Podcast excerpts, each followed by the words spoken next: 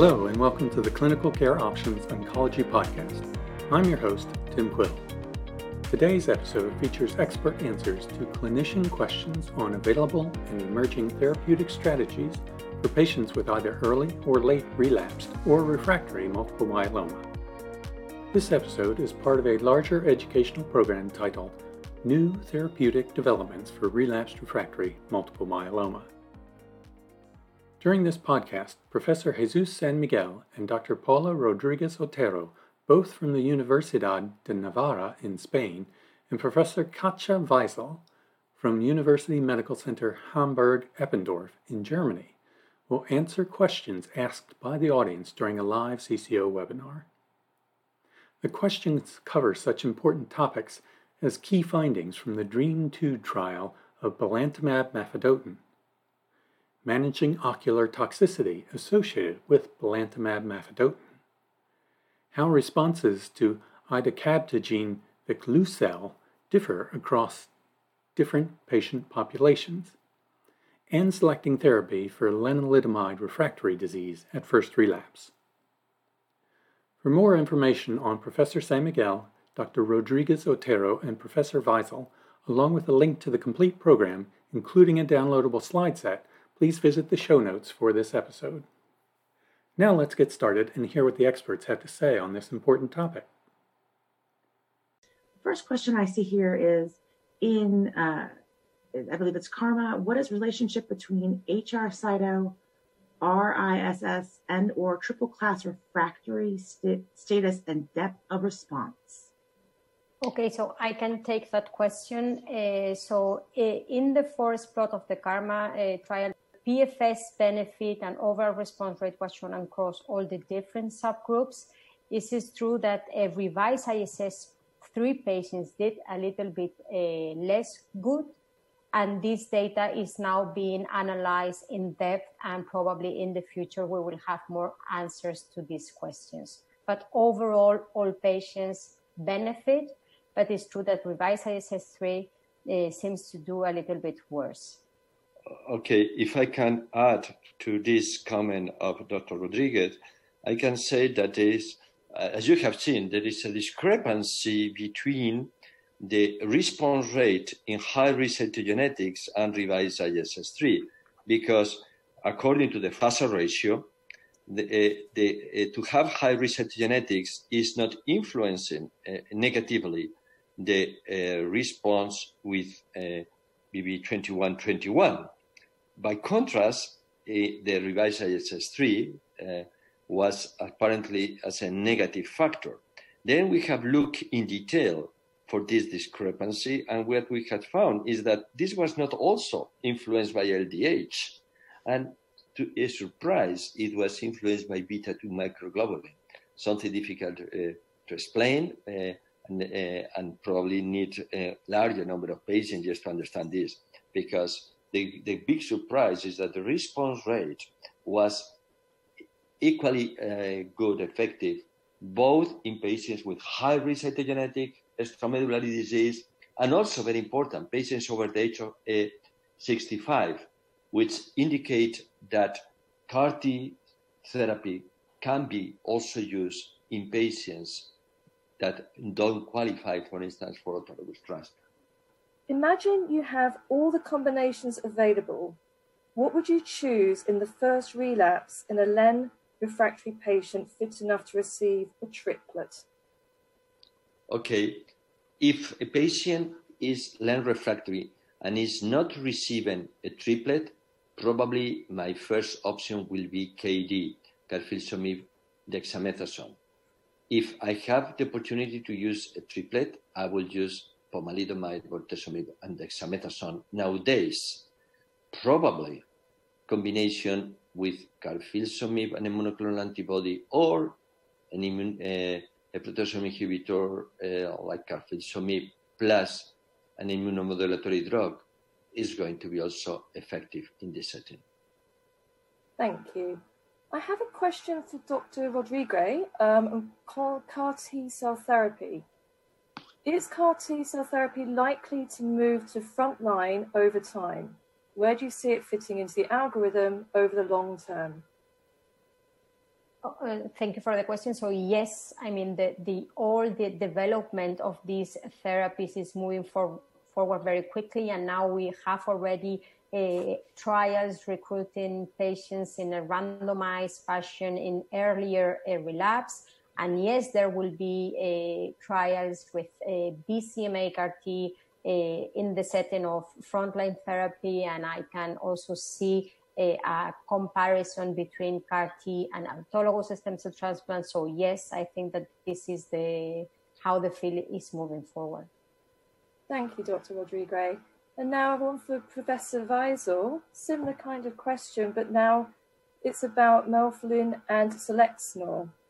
Do you see these regimens moving up the algorithm, for instance, to the third line or perhaps after RVD failure? Yeah, for melphalan, I think it's too early um, to really uh, see here.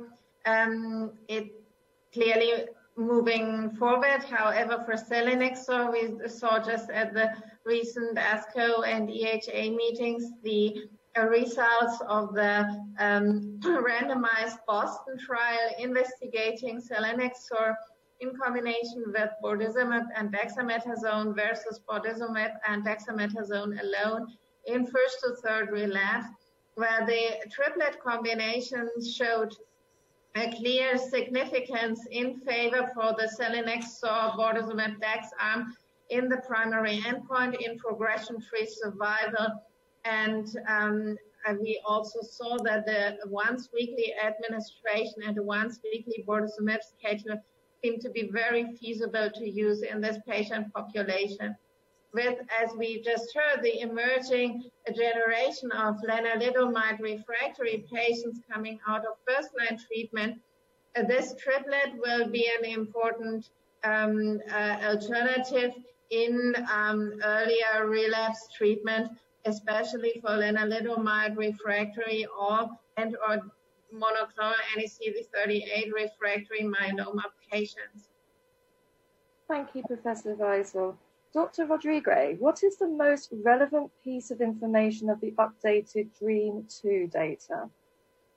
Okay, so for me, it's duration of response. So even though uh, overall response rate is not very high, it's only around 30% of the patients, uh, which for me is key, is that responses are durable and median duration of response in the lower dose, that is the, the dose that has been selected based on the safety efficacy um, balance, uh, is almost is uh, 11 months, which is long. So I think that this is the most relevant piece of information for me.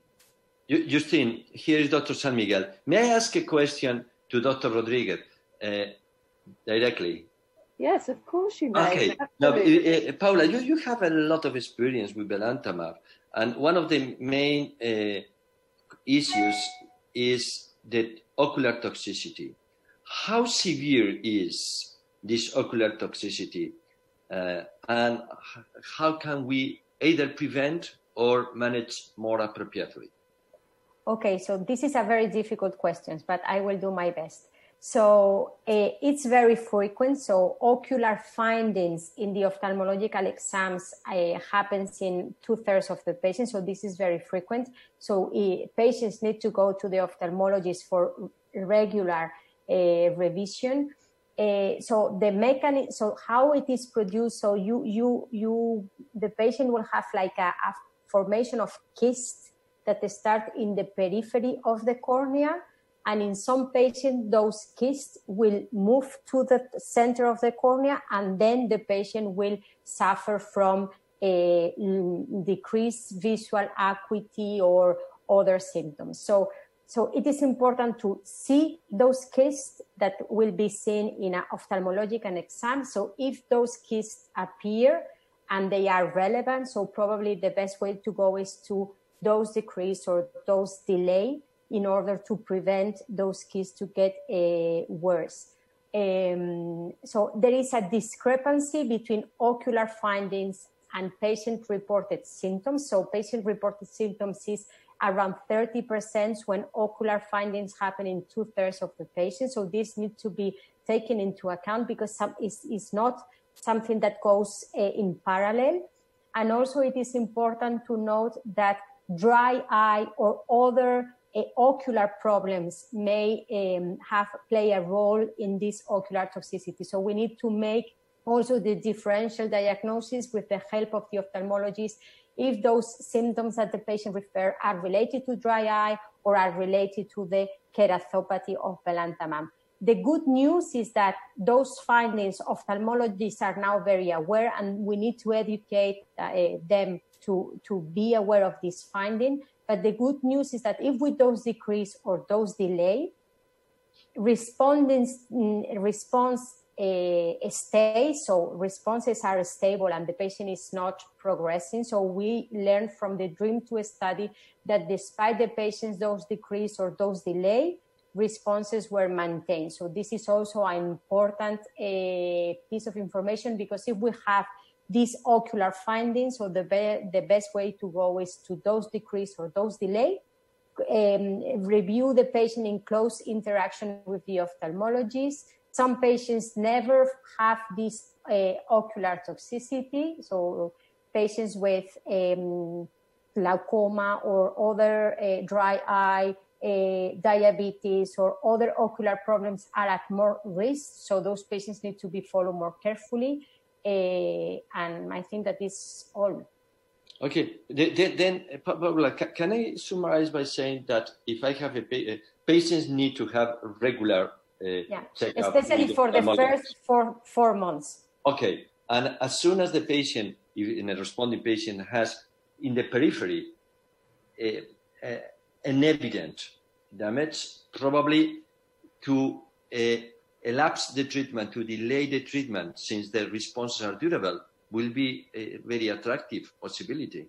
Yes, so they are working in a new classification of the ocular finding with those cysts and the uh, acu- uh, visual acuity. But yes, I mean, those patients need to be followed and probably yes to hold the dose and delay the next dose will be the best way to go in order to prevent further damage in the cornea because Katja, this is this is how we handle the uh, the peripheral neuropathy in myeloma and we learn a lot through Absolutely. delay and reduction the dose. I think we had some challenges in the past.